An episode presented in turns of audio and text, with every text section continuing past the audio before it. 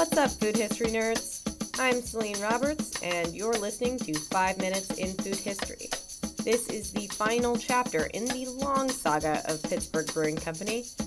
Editor in chief Charlie Deitch has the details. This is the agony and the ecstasy of Iron City. Here we are in October of 2009. They decide they're moving the company to Latrobe. They agreed to many things in order to get these breaks. It only paid $450,000 of its water bill. They were given, you know, two thirds of the money from the URA.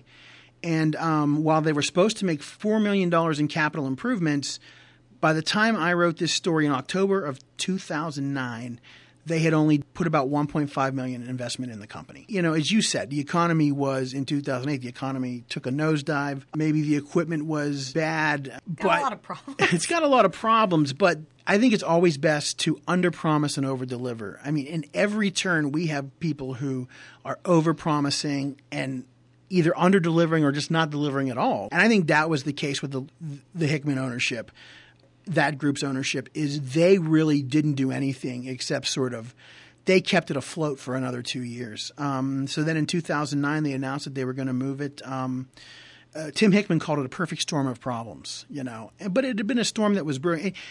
I just I can't imagine that you could look at that company in 2007 between 2005 and 2007 and think that this is something that you can legitimately save. And so a lot Richie guys like Richie Malter and other folks I talked to felt that it was just a land kind of a land grab. They were going to get this huge parcel of property in in Lawrenceville, and um, they were going to try and turn it around. It was nothing but a land deal, and so they of course denied that, as you can imagine. So that's sort of uh, where things start to wrap up in 2009. They moved or brewing of the beer to Latrobe, and there was always hope that you know maybe they'd be able to do something with the plant. They made all these big, plans, but I think it was just more of a. I think that day at the auction when they're selling off every piece, uh, always, and that's how I end the story. I come back to my sitting in those auctions for two days. When they're selling off the assembly line, you know, the can line and so forth.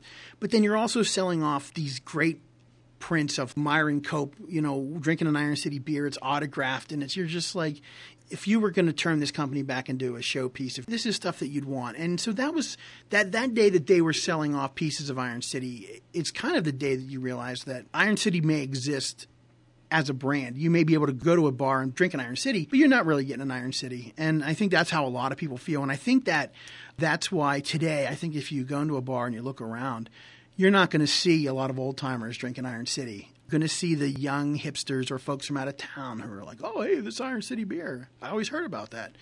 But yeah, to these old guys, they were sold out. It's a sad story, and this wouldn't be the last ownership group. Since then, they've been bought out again, and uh, you know, got things like IC Light and Mango, and you know, that sort of also that was like probably the last kind of knife in the back when you. I remember when those billboards went up, I know. and I almost crashed my car Yeah. into the. I think it was the Liberty Bridge. Yeah. that they were yes. up. the- yeah. Yeah. And I just remember being looking up as I was driving, and my mouth just falling Yeah. open. I Yeah. see light mango. Yeah, it was like It's an the embarrassment. It was the sexy tropical commercial. I'm like, who's who's drinking that? A lot of people complain that, the, and the beer does taste different because maybe it was the free water that made it taste so good. But uh, there's just something about just something about Free it. things always free better. fat things always taste better. Exactly.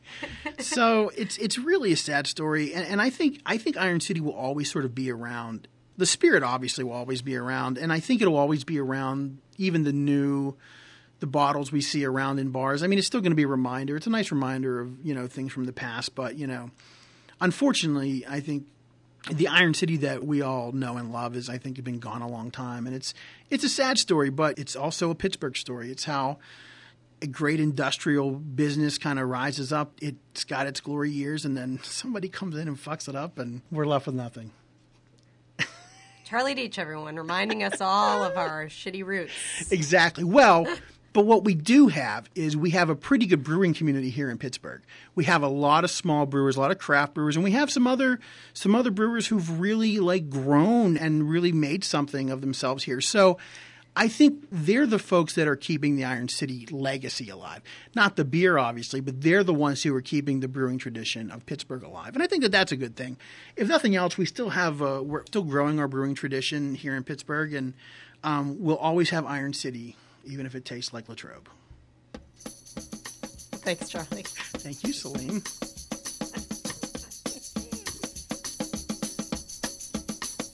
For five more minutes in food history, visit our archives at www.pghcitypaper.com or subscribe to City Paper Podcasts in iTunes. We will be taking a broadcasting break until February, but until then, go out and make some history of your own.